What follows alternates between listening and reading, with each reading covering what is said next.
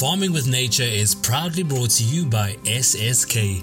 Work together, win together. Welcome to episode 5 of the Conservation Agriculture podcast series. My name is Andrew Ardington and I'm from the Regenerative Agriculture Association of Southern Africa. My co host is Henk de Beer. In episode 5, entitled Failing to Yield What Are the Limits of Conservation Agriculture? Henk and I will be chatting with Dr. Johann Strauss, Head Conservation Agriculture Researcher for the Western Cape Department of Agriculture. In this episode, we will explore the criticisms and limits of conservation agriculture and what can be achieved in row cropping systems with conservation agriculture.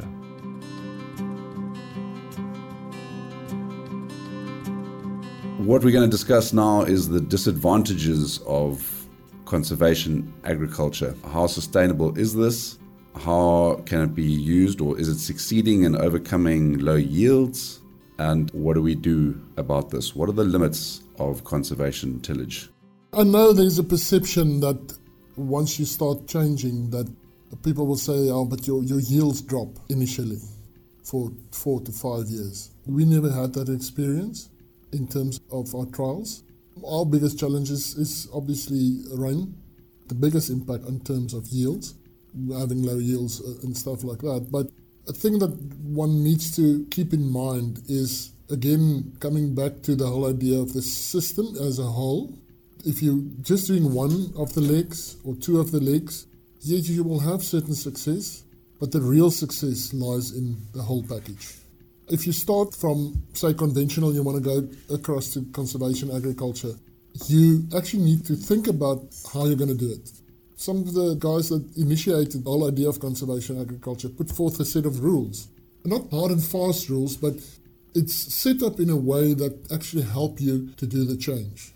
First thing is to read as much as you can about the subject. Go talk to people who is actually doing it. Not necessarily a researcher like me myself, or go talk to another farmer that has implemented it. I remember we once visited, every so often do a tour with our Western Cape CA group. We'll go and visit the north, go visit farmers there and speak to. Um, and it happened so that we just met a farmer outside of Johannesburg that has implemented CA. And we spoke to him, and he said that he actually, for five years, kept talking to a friend that has changed. And it worked it out for himself. And then when he was ready, he actually made a wholesale change in one go. You don't have to do it that way. But the basic rules is get the knowledge, talk to people, start small. And remember, you have to fix some of the issues you have on farm that was caused by a plow. I know there's a saying that say, iron can't fix iron's problems. But unfortunately, if you were tilling for a long time, there's probably plow banks or layers in the soil that needs to be negated. You have to fix the pH. Any shortages in terms of initial minerals must be set right. If the pH isn't correct, put in and work in your, your lime or whatever the case may be. Then start on one camp, say 10% of your farm. Get the feeling for the system before going wholesale. And then remember, it is a time thing. You might not see a success in year one, you might not see a success in year two. But as the system goes, it just starts rewarding you more and more and more. And the longer you go on, I know the Afrikaans word is confite, you get used to sort of in the rhythm of things. It just becomes easier. Even doing research, we make mistakes. You try something as a rotational crop and there's a hiccup and it doesn't work. But you need to learn from that mistake and move on. Don't dwell on it too much, because if you start dwelling on little mistakes, it becomes a big thing. Start small if you can, which is probably better than going wholesale at one stage and one go. Another problem is it is expensive to buy the equipment. It is specialized equipment. So if there was a way in which if you want to do a change and there was finance available to the sort of implement gathering of the system would be awesome. I mean, it would probably make it easier. Unfortunately, like we've spoken in the previous show, that at this stage there is no special dispensation for changing in terms of incentives or investment and, and stuff like that. But even if you don't have that, the system starts paying for that. It's by itself. You're saving in diesel you're saving in other department in seed, for instance. Comparing a broadcasting of seed versus placing them specifically in a row with a set. seeding rate. You already start saving in, in terms of that. Initially, you might have spent more on your herbicides or whatever the case may be, but, but as soon as you start coming into your rotation system, it becomes less and less. For instance, example is we in the trials for four fifths of the lifetime of the trial we used to spray insecticide. Um, we never had cover crops in the system or around as borders or whatever the case may be. And once we started introducing the covers and made a conscious decision to decide, and we initially started with the pastures, not spraying the pastures for insects. And then the cover crops got into the idea, and suddenly we were seeing predators taking out the pest problems before we got to them. And then we made the conscious decision for four years now, we haven't sprayed any insect on the farm. And not only on the trials, on the whole Langgewens research farm. Suddenly now we have insect eating birds back on the farm. We've got a, for the first time since I've been there, a family of seven bat-eared foxes back on the farm. We've got antelope back. We've even got a badger or two, and it's amazing how it changes over time. But it takes time. Don't expect miracles in year one. Some people are lucky and, and see a huge improvement in year one, but that's one and two. Joe, average in terms of changing, five years. Give yourself five years at least. I've heard so many stories of guys starting no-till and then after a year, they know it doesn't work, and then stops. You need to make that shift in your mind. If you don't do that shift, don't even start with conservation agriculture. Thanks. There's a lot there to digest. All very important stuff. Some concepts like the last plow, like you might have to repair stuff in order to get going before you give up using too much iron. And the importance of we've been through a period of our history with agriculture where we didn't pay attention to the biological component of soil. But now that we're starting to pay attention to the biological component of soil, we can't pretend that the chemical and the physical don't exist. We need to balance those also some very interesting things there. It's very true what you say, Andrew, but interestingly enough, looking back over the 15 years I've been busy with the trials, there wasn't a conscious effort per se initially to focus on the soil in terms of the biological life. And I personally think that's sorely lacking in our soil science departments in all of the universities for that matter. But by just implementing the three base principles, it came by itself. It's like the movie that Kevin Costner made and said that build it, they will come. And if you provide the habitat, they come and then you can start fine tuning and do some other stuff that's even more eco-friendly, like, like taking away the insecticide out of a program. Yeah, so at the core of it all, these practices, and if you extend from the three practices of conservation agriculture to the five practices of regenerative agriculture, and the soil practices, lies soil health and how by doing these practices you are creating a home for them and they will come and they are still there. We could take a step back and say, listen, you'll get a question that says, but we need to aerate the soil. We need to loosen it a little bit to get air. Then I ask the question, if I walk into a natural piece of bush, there's never been a plow or never been disturbed in terms of iron. How the hell did, does that soil get aerated? Roots does it. Building the soil structure, organic matter. And if we build that in the soil, you don't need to loosen the soil loosening it with steel is a temporary application. During the forming, we try to show that visually by showing soil that's degraded over many years compared to soil that you can put your hand in and when you take it out there's an earthworm. Soil structure and soil texture, how that changed. And it's for everybody to see this is life, this is death. The comparison is so obvious a nice way of explaining it to the general public is what we're trying to achieve is think about if you live in a city, a skyscraper, a block of flats, apartments. There's a flat, a sitting room, a bathroom, a bedroom, and all of them are different sizes. We're basically trying building a block of flats underneath the soil. With that macro and micro pores where water can infiltrate, gases can be released. It's in those micro areas where the bugs are working and changing organic matter into fixed carbon uh, and building that soil structure. So that's what we're aiming to do through that minimal disturbance of the soil. We all know that one year, one bad year can financially ruin. How do you answer the question of risk? How much risk, if it's quantifiable, how risky is it to change from conventional to CA or conservation tillage? What steps whatever you take first.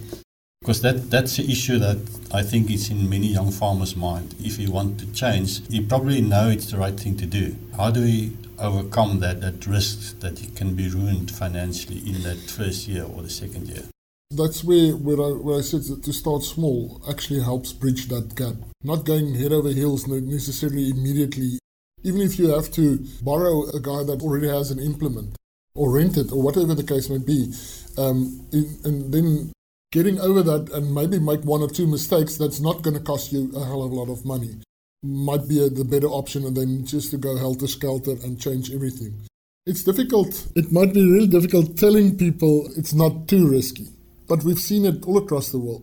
You can't predict what next year's weather is going to be like, unfortunately. So if you start small, it will be a smaller mistake, and as you go, it will become easier and less risky. And then, like I said, financially, if you are able to buy implements over time, eventually you get to a stage where you need a smaller tractor that needs less, less fuel, less. less tractors, not so much movement anymore across the fields. Yeah, and farmers will always tell you, but timing is the issue. The day I want to use my planter in optimal time, then it's not available if I don't want myself. But on the other hand, if you don't do conservation agriculture, you won't be able to plant if there's not enough moisture in the ground, in the soil. You'll have to wait anyway. You'll have to wait anyway. We've been seeding dry at Langgewens, for instance, now, even at Tygerhoek. That's the norm now these days. But by building the soil through conservation agriculture, I can actually now plant with a disc seeder dry in the Swartland, which you wouldn't have been able to do 20 years ago. Easter weekend, you start planting because yeah. that's the optimal time. Yeah. Doesn't matter what the soil moisture content. Ja, ons ploeg nie. Exactly, we don't. There's no plows anyway. It's an interesting conversation because just had some visiting agronomists from the United States here looking at our systems. And they were telling us about how much of the implements, many farmers don't own any implements anymore. Implements are used on a contract basis. I really only know of that in terms of combine harvesters in South Africa. Farmers are getting in contractors to do combining. Do you think there's any chance of happening here, or our way of we each doing it ourselves is part of our culture? Having been in a few countries which implemented CA um, in that sense, they also have their own machines. Whereas in Argentina, again, actually very few of them have their own land. They've got land barons, and with the, you lease the soil from them, and then the lease is like one or two tons of soybean. So they don't own their own machines, and they have companies that does all the planting and the harvesting. I've thought about it a little bit in our context. Why not farm together in terms of a small corporate? one or two or three farmers putting their heads together. Not all of us are. I'm good with the plants and the systems, but I'm not really good with the animals because I never had any animal science in my degree. If one farmer is really good with the animals, why isn't he managing three farms' animals while the other guy is good at planting everything? The only option or the negative there might be when egos come into it and say, but uh, why isn't my farm planted first, exactly. harvested first? I think that's the big drawback. If you can get over that whole idea, we could see more ideas of a guy owning 20 planters and he does all the, the planting. I'm not really good at predicting those kind of stuff. One must admit that in the Southern Cape, for example, timing is very important. I'm not sure if it's as no, important it, it in other countries, yeah. but and rental options are available for planters in the Southern Cape, also for harvesting, but also for planters. Yeah, it's just interesting to look at different cultural practices in different parts of the world and how people are solving problems. And Johann, you spoke in the previous episode of the learnings from other people coming here and just one sentence by one guy changing a whole farming practice. And the importance of that in continuing to talk to other people and see more coming in. But we're supposed to be talking about the negatives, not the positives. I don't hear this much. I hear it a little bit in the Western Cape. I hear it more up in northern parts of the country, summer rainfall region, maize region, that conservation agriculture and no-till does not work. It's a difficult one. Yes, there will be challenges. Not all soil types are easy to convert, but again, my question would be to them what was the fields like or the area like before you started breaking it down with a plow? So you should be able to get back to that. And that's maybe where research comes in, specific long-term research in areas. Um, especially in those difficult areas. I know there's areas in the Western Free State that guys hold this view that no-till will not work. A lot of them uses rip on the row, which is not bad. You can have a look. There's a guy that actually wrote a very user-friendly article about conservation agriculture, and the article is called "Conservation Tillage is not conservation agriculture." Underneath that, he actually has a really good figure that it shows from conventional full on ploughing up to low disturbance no till. So, just to explain the difference between high disturbance and low disturbance no till is just the planter type. Low disturbance will be a disc, high disturbance will be a tine planter that uses a shank. And strip till is area closer to no till. So it's not a bad thing. It's just what changes do we need to make to be able to do no till in, in those conditions as well. I think and I suspect a lot of the problems is building organic material in the soil. And unfortunately, if you disturb the soil too much, you will keep on burning that. And removing too much of the residue, you will suffer. But I'm a researcher, so I'm very prone to practical on farm research. I really think that we need to focus on the areas where adoption is slow or non existent and then try and get research going there and support that research and give the researchers a chance to show that it is possible. It might take 10 years, who knows? But eventually I think that it will come there. Another insert that a lot of people are worried about compaction. Compaction, yes, certain soils tend to compact easier than other soils, and a lot of people will tell you it's they don't want the animals on the farm because of the compaction. Because the problem is, if there's not enough material on top of the soil, you will have compaction. If animals stay too long on a certain piece of soil, you will have compaction. So it comes back to managing that compaction. Then Rolf Derpsch, his motto is a lot of the compaction in the world is actually between the ears and not in the soil. I might be stepping on a few toes in terms of that, but again, things are evolving when we started doing CA, regenerative agriculture is, I personally view it as, as just higher grade CA. It's just a next logical step down the line. Nothing is standing still in the world. If you just want to doing the same thing over and over and expecting a different outcome. One of the big criticisms globally of conservation agriculture is its massive dependence on herbicides and the increase in use of herbicides when people go there because they lose the ability to use some steel to get rid of some weeds on their fields. Can we delve into that and take that where it needs to go? Initially, that might be true because you're changing your system. But over time, if you manage it correctly, it becomes less and less and less. We're not using insecticides anymore on the trials but that's 16 years down the line, 20 years down the line. And we see in the systems where we have animals much lower use of chemicals or the need to use chemicals because the sheep adds another way of managing weeds.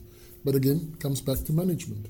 The whole CA system is really hands on management. If you get that right, there are guys that will obviously are heavily dependent on herbicides, but in most cases that will happen more in the systems where the whole idea is not put together in terms of a holistic approach. Just to give you an example, false skraalhans, Conyza, is a problem. I know it's a problem in the north, but also here in the Big south. In the. By watching what happens in the field, where there's material on top of the soil, we don't see it. But just next door, even if they're in a larger trial site, where they do a smaller plot trial and they have paths around that smaller plot, the next year there's Conyza. But just give a step to the right or the left where there's material, there isn't. So again, it comes back to over time. Ultimately, it comes back down to the succession of your soil. Like, where is your soil in the succession from an unhealthy, degraded soil to a healthy soil that is able to selectively give you better performing plants who are attracted to those healthier soils rather than classical continuous tillage annual agriculture you're basically taking the soil to a stage where it needs weeds to fix it. And so, as you move towards a higher succession of soil, you get a higher succession of plant selection, and things like weedicides can start to be reduced. And so, once again, we need to focus on the whole suite of practices, not just pick the ones we want to do, and have a plan of how we're going to move down that line of succession. Interesting, we had some research that came out of the long term research about student that looked at the weed seed, which we monitored over time of the trial. And it came actually came out that in those systems with higher management and inputs in terms of diversity, management diversity, and diversity in terms of crops and the animals coming out, the more diversity in the system, the less weed numbers, the higher the diversity of weeds. So take ryegrass, which is a big problem in that area. In the system where we had animals where they graze where the urine and dung gets deposited. There's different types of nitrogen coming into the system. So less applied nitrogen, more diversity, less total abundance of the weed, so there's lower numbers of, say, ryegrass, but you'll find there's suddenly four or five different types of weeds. But the numbers are so low, it's no economic impact. Whereas in the systems where you have less diversity, only focuses on mainly giving food out of a bag, those single species becomes the problem and high, high numbers of that. So again, having a system in place, building it over time, your dependency on that type of stuff becomes lower and lower. Do you foresee a stage where there'll be too much mulch on the surface and the problems thereof? We get that a lot. The next logical step, because I want to keep as much mulch as what I can on top of a field, is going from a tine seeder, which is the headache is having too much mulch for clogging and stuff, to a disc seeder. Not everyone wants to do it, but yeah, that is the next logical step in managing that but as soon as your life in your soil becomes more prolific and activated, you actually find that that mulch is broken down really quickly. And it, later on, it shouldn't be a problem. But again, it comes back to what you want to work with. So in our systems where we have animals, obviously there's less mulch than crop rotation system where you don't have animals. But even that we manage so that we have at least at the end of the season before we start planting, have at least 50% material left, which is not maybe the optimal. I would love more, but still, we've managed to improve our carbon building, even nitrogen building in the soil. But again, it might take a few years. Nature goes into balance. I think it will sort itself out. Some of the researchers in South America said they initially had the problem as well. But over time, as the biology improved, those become less and less of an issue. I think a lot of that comes down to diversity. And, you know, when we have spent so much time going to monoculture and such a small diversity, and then, well, it's not surprising that the pests that we are focusing are going to multiply and the things that eat those things are not going to keep up. And I think as the whole world we live in and consumers' needs and preferences are changing, the pressure on research becomes more and more to actually look at alternatives more biological approaches to managing pests than just looking for a new chemical. If we're really straightforward with each other, new chemistry coming out in terms of herbicides, forget about it. So there will come a stage where we don't have any options left. So if you've not made a difference or a change looking to get away from these types of things, you're going to be in big trouble. And unfortunately, that's the reality. I mean, there's more and more pressure on things like glyphosate not being sprayed anymore 2,4-D, name it. It's happening in Europe, and as soon as it gets banned there, it will start move across to other countries as well. So rather be prepared than for not having it than waiting for the big boom to come and then then you're behind. Is it a situation where those chemical control are moved towards seed treatment to sidestep herbicides and insect control on the field itself? It's currently being done already, but you have seed treatments again. I was still wondering with seed treatments against, say, for instance, um, some of the fungal um, problems. We would like certain fungus in the soil because they are beneficial to a crop like wheat. And if we treat it, what's the impact in terms of that? So it's a very fine line and it's really difficult. I mean, we don't have all the answers yet. There's so much more that needs to be done in terms of research just for CA alone. There's a lot of claim about precision pesticides, but the claims are generally larger than the reality. What I ask myself usually is why are we spraying a whole field for a weed if it isn't in the whole field? Sometimes it's really small patches, but now we spray a whole field for it. Why aren't you just spraying that little spot? There's also development of zapping that. Yeah, there is new technology coming yeah, that's been doing in Australia, working with cameras and spraying weeds and identifying it. Yeah, even microwave stuff that zaps the weed.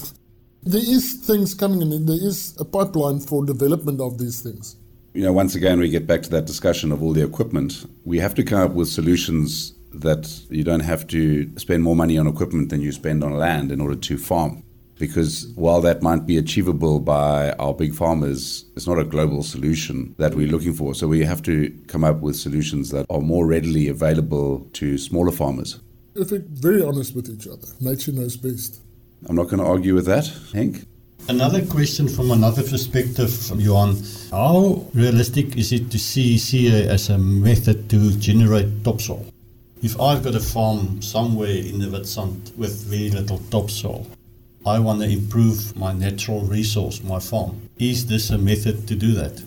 definitely I think a really good way of actually building topsoil. But again, it, it will take time. You break it down quicker than you can build it. But uh, you are able to build topsoil. But then you have to employ the whole package. You have to keep your material as much as you can. I'm not saying don't have animals on it because they form part of the solution. It's just managing it, and over time you can rebuild your topsoil. But if you remove stubble and take it away and maybe sell it to somewhere else, and I know certain farms need material, but rather grow it yourself than buying it from someone else is the optimal, I think. But you can. But if you keep removing and mining certain things or just doing one or two of the base pillars, it's going to be a struggle. Topsoil is an invaluable resource. You can't buy it, but you can generate it. I mean, I think that's what we've really learnt in this whole revolution is like I was taught at school that it took 10,000 years to make topsoil and et cetera, et cetera, et cetera. But that's actually soil. That's base material of rocks breaking down to become base soil. It's the plants and the interaction with that base material that creates what we actually call soil, the living entity that is soil rather than dirt. And what gives me great hope for the future is how remarkably quickly farmers are able to do this when they change their practices. If you think about it in geological terms, that in three to five years, farmers are turning around their soil from being pretty much dead and dirt rather than soil to having soil that's starting to become healthy and systems that are starting to become healthy and decent organic matter levels, decent water infiltration, decent water holding, ability through those four week, five week droughts in the middle of the rainy season. All of that sort of stuff is very inspiring for the future and what we are able to do. We need to change the way we look at solving problems. And too many of these problems that we've tried to solve with our brilliant minds in agriculture have been like an economic solution, a silver bullet to this problem, rather than a bigger picture solution to the problem. And often there is a bigger picture solution it might just take twice as long, but in the long run be a lot cheaper than that silver bullet and all the unintended consequences that came along with that silver bullet. So we've spoken about how you know there are three pillars of conservation agriculture and five pillars of regenerative agriculture and how we need to do these things, but they're not recipes. It's not a product that you can buy in a jug, as the Americans say, and, and go and read the recipe and add it to your field. It's got to be designed in terms of your individual farm and the context of your area. But underlying that, Johann, there are principles, and those principles form the basis from which your plans must be built. No, definitely. Those three pillars, the base pillars, is critical. So if, if you're not doing that base ones, nothing can build on that. So if one is missing, it will be slower. Getting back to the base three principles of minimal disturbance of the soil, so moving away from plowing everything five, six, seven, eight sometimes passes over the soil. It's crazy. Bringing in crop rotation, alternative crops, bringing in pastures if you can or if you want to. Not everyone wants to farm with animals, but there is benefits to it, definitely. And then keeping cover. The one guy actually said, a plowed field is like a naked woman on the beach. Really nice to look at, but it's not the right thing to do. Let's face it, the smell of plowed earth is actually nice, but that smell is actually the dying off of the organisms in the soil that you're smelling. And it gets less and less as the years as the years go like by. On, when I grew up on the farm, it was a great smell. Now it's not so great anymore because no. there's not much life left That's there true. Another instance, a guy said that conservation agriculture is not beautiful agriculture. In terms of the farm maybe looks haphazardly because of the material that's lying there. And do I want a nice farm and then not being able to sell it or get good money for the farm if I want to sell it, or handing it over to my son and my grandson. I'd rather take a farm that doesn't look that beautiful. If you can, look at the farm from underneath the earth yeah. and see the earthworms, see the living creatures Things. in the soil. Well, then it's looks so good. For so long, we've had this idea that soil is a medium that we put plants in and we need to give it everything instead of thinking as a living organism.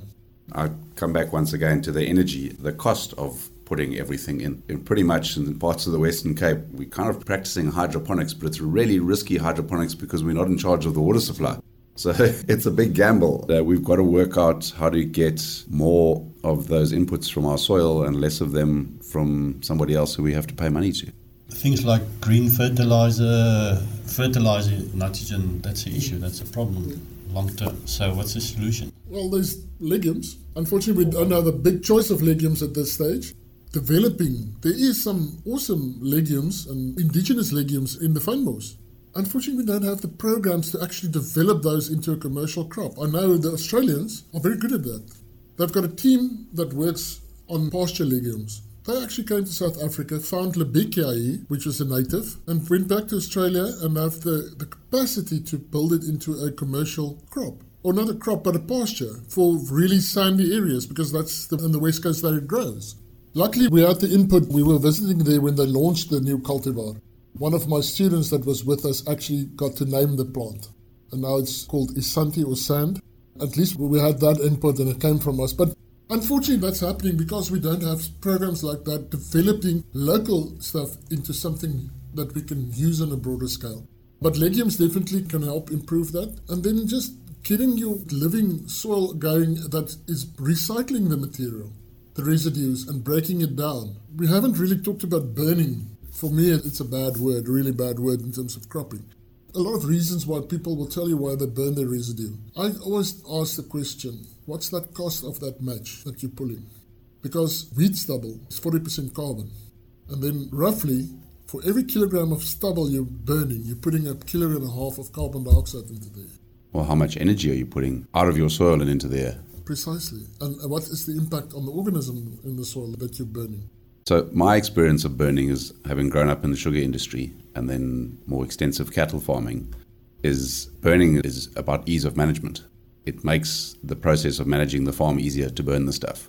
And in terms of natural veld in, in the KwaZulu Natal Midlands and Drakensberg, where I spent a lot of time, the burning regimes there of burning every two to three, four years at maximum before the fire comes again. You just got to sit and work down what's happening to the organic matter there. You're basically haying those fields, and that organic matter is not going into the soil. And then your soil food web has got no nutrients coming back to it, and there's no cycle happening there. I heard Dr. David Johnson from the United States talking, and he was doing experiments in New Mexico in some pretty nasty sand. And in his experiments, they were trying to grow soil organic matter. That's all they were doing. Lots of repetitions and different variations to see the effect. And he said that unless 60% of what was grown, dry matter wise, was returned, there could be no increase in soil organic matter. So it's not possible if we're going to regularly burn to achieve that. It's not possible if we're going to always hay the same field to achieve that it's just something we need to think about that if we want to bring our soils back to life and get that from them, we have to feed them. They have two sources of food, and the one is exudates from the roots of plants, sugars from photosynthesis, and the other is breaking down material, organic matter, and the nutrients and things they get from that. If we take too much, the system's going to slowly spiral down. With that burning, it's not only carbon dioxide that goes it's things like sulfur, nitrogen, nitrous oxide all the things that's disappearing, yes, it's a natural process as well with breakdown that goes into the air, but by burning it, it's so much more. And eventually you have to replace that from where? From a bag, which costs money. And I'm not saying, and this is always you have to say this when you're dealing with the grassland areas, is like I'm not saying burning shouldn't happen ever. You know, burning these are fire controlled systems historically, but they didn't burn every three years on the three year at the same time of year at a time of year when there's no lightning. Historically, that didn't happen. Otherwise, the grasslands of the world would not be the great carbon sinks that they are in the soils. And basically, all of our cereal crops on the world are grown on old grasslands where the carbon was laid down by the interaction of grasslands and ruminant animals. And that wouldn't have happened if there'd been a massive fire every two or three years across the Serengeti or across the plains of America. So, while fire is one of the tools, it has over time become the only tool. And that's a problem in the grasslands.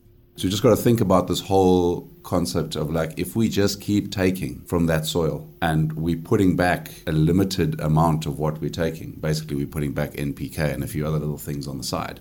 Ultimately, everything else is going in a downward spiral. How wrong would it be to argue that every 10 years or so after you your lucerne phase, for example, just to work a little bit deeper to loosen the soil? Is that a solid argument or not? I think I, I can understand why, why people do it. It has a lot to do with managing the lucerne in such a way that there's not too much compaction. And unfortunately, in our conditions, it is prone to do that. So I can understand why it let loosen it. I'm always scared of being rigid. And I must admit, one of the mistakes I've made in research is thinking that it needs to be absolutely black rigid, black and white. And it isn't black and white. If you run into a problem like compaction in your CA system, then you might have to loosen it with a ripping action, but know what the impact is of what you're doing. And just don't do it because you can. And it happened to the Australians, to give you an idea of what I'm talking about. They didn't lime in Western Australia. Now you will hear a lot about strategic tillage, but you have to go and look at the reason why they're strategic tilling their no-till fields. They have to put the lime down because the acidity problems are below. And unfortunately, lime moves slowly, so, so they have to turn it over and mix it and while they're doing that, they're actually managing their weed seed bank, which built up over time in that same action. It's not a separate action doing just the weed. From there on, they do the correct things again in terms of now liming. So you might have to correct a mistake that happens or a problem that you see developing. But just don't do something because you can or you have an implement still on the farm that you are able to use. So aeration is not an issue. That's, that's not a term that's worth anything. No, if your roots and your soil structure is built and you don't break that down, the soil will erode. The channels is there. But as soon as you break the top layer by just a little bit of scratching of that, you're actually breaking the channels that is already existing. I spoke to a guy that did some research in the north, and you'll get the idea that farmers say you have to till the soil to improve water infiltration. So this guy says, yes, for the first 10 millimeters maybe. Then the soil closes down, the rest runs off. That's why they've got erosion. Yeah, I mean, I've seen people tilling because of wind. So they till as if there were weeds there when there aren't weeds there to make ridges because there's big wind coming. And they make little ridges to reduce the wind impact because the maize plant's are about to be beaten to death by sand. And then the next door farm where there's residue, they're not having to do anything. And they're mealie plants aren't being beaten to death by wind and sand. We've seen that in the Sandveld here in the, in the Swartland area as well. Took one of my colleagues took a photograph of two camps next to each other. The one has residue, next door same wind, same everything, just bare and stubble. Sand blowing, no sand blowing. And that sand blowing is severely damaging to those plants. Yeah. Guys have lost whole canola crops due to that sand blowing. So, in terms of this compaction associated with the Lucerne phase of a rotation, how much of that is about the management of the livestock on that lucerne during that phase? Again, this is a personal view. I think is the main or chief problem is that we tend to put all our animals in our camp, a large camp, and leave them there until there's basically nothing left, and then take them out to the next field to graze. And with Lucerne, unfortunately, because we're planting uh, these days on a 300 mil or 260 mil, whatever the width of the, the rows are, that you don't get enough coverage as soon as, as you overgraze that lucerne, there's no way of the cover in between, and then the sheep starts walking in between, and that's where the compaction happens because they, they keep the same rows that they walk in. After a rain event like two years ago, where we had 300 mils in a day or two days at Tygerhoek, for instance, some of the next door neighbors that you drive past had huge erosion problems in that path that the sheep were walking. Again, it comes back to just thinking about the, how you manage it and maybe still have the big group, but just move them in the camp quicker so that they don't eat too much of the lucerne away because one have to remember as well, it has an impact on the roots of lucerne. As soon as you remove too much of that material through grazing, the roots die off, which means the legume or the rhizobium that's on that roots dies off as well. And that's why you often see if a lucerne has been there for six years. I've been in a camp where we dug lucerne out.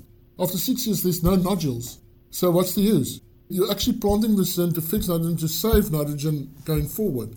Personally, I think lucerne is bordering monoculture if you have it for five to six years. Eventually, it actually stops making the nitrogen because it can start using the nitrogen that is already made. We still need a lot of research on that. We've had now had a student, for instance, that, that we still have to do that type of research in the Southern Cape, but just in the Swartland where we have medics compared having a mixed cover crop, grazing a mixed cover crop versus a pure medic stand and a pure oat stand, looking at production and quality of the feed. And production wise, the tested eight combinations all basically all beat the medics, and even a lot of them beat the hay or the, the oat crop. When you come to the quality, on par with medics, a little bit better maybe in some cases, a little bit weaker in some cases, but the amount of material that has been the massive feed that's available to the animals. Just makes more sense. So why not combine a cover crop with a medic in your rotation system if you have animals? Gives you more options. A better management and options of moving. We commercial side of the Langgewens Roosters farm, for, for instance, we did a cover crop within the medics, sowing into the medics. And in 2021, we had a really good rain year, or relative to the, some other years that we've had. And in those camps that we did on the commercial side of the farm, we grazed four times with a flock of sheep. By the fourth time that grazed, the biomass was so much and so high, the sheep actually just stood there looking at the pasture. They couldn't decide where to stop. It was too high for them. So it was the option again of having maybe having some cows in the system as well. And medics never really took off in the Southern Cape.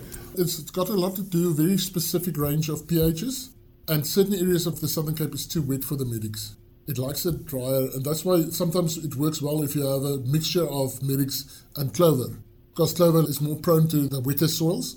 So if you have a combination, we actually experienced in the Swartland that in a wet year you'll see clover. Even now, it's more medic than there is clover in those systems. But every so often, if you have a really wet year, you still see clover coming through. I think some of it has to do with the managing of the pastures as well. We've looked at where we need to be with at Langgewens, for instance, for how many pods or massive pods needs to be on top of the soil, left on top of the soil each year to make sure that the pasture can regenerate over time. And it was about 500 kilograms per hectare of pods. And if you see that decline, you maybe need to sow in. Some of the oldest camps and under uh, medics at Langgewens in the trial has been seeded in 1996, haven't been reseeded. And in terms of Lucerne and the Southern Cape, is anyone doing any experiments on putting cover crops in with that Lucerne? A colleague of mine did some work. Unfortunately, they hit two really dry years when they did the trial. There is a possibility of doing it. It's just again finding the right combination of stuff and maybe having it done over a longer time where you have good and bad years. So you can really compare. But I, I think there is potential of that. Every so many years, there's a possibility to harvest the lucerne in the summer. And given the price of lucerne, it can be quite advantage to farmers to do that, money wise. Yeah, when they get some nice summer rain. Because lucerne's actually a summer crop, not a winter crop. So, so you have that opportunity where you don't have that opportunity in the Swartland. But the same with if you have lucerne and grains, it opens the possibility of having a cover crop as well during the summer. And sometimes it hits, sometimes it's a miss. Uh, we had a miss the previous year, and then last year was a miss when we planted in the summer. And this year, some of that seed were coming up after a good rainfall. We didn't plant it this year again, but so there is areas in the Southern Cape where summer covers are actually a very good viable option along with lucerne. And then other areas are drier in, in the Southern Cape, which summertime you probably won't get it. But if you have seed on the farm and you can do it, even if it grows 10 centimeter high, that roots in the soil make a difference. Yeah, living roots in the soil and more organic matter later. So we struggled a bit to find too many problems once again with the solution. I mean, there are difficulties in changing any system on any farm. There are challenges, there's learning a new system, there are cultural barriers. Yeah, what do you think that the biggest barriers to change are aside from money and cultural barriers? The biggest one is being scared that it's not going to work for you, or not trusting yourself that you can make it work for yourself. That first year risk. It is undoubtedly more management intensive agriculture and less recipe based agriculture, so requiring the farmer's shadow on the on the crops, and that's a, a, definite part of the equation. And it must be daunting again to do something that your father didn't do, your grandfather didn't do, and your neighbor doesn't do either. So it's totally against the grain. It must be a daunting decision to make for any farmer. Yeah, definitely, can imagine. Definitely. But hopefully, this series, this podcast, and the film series will, will help a little bit. No, well, great. And thank you, Henk, for making that happen. SSK helped to make it happen. What a wonderful discussion. Thank you, Johann, for your time and your insights. That brings us to the end of episode 5. Farming with Nature is proudly brought to you by SSK and Food for Mzansi. If you are looking for a sustainable farming partner, then look no further than SSK. Visit ssk.co.za for more information.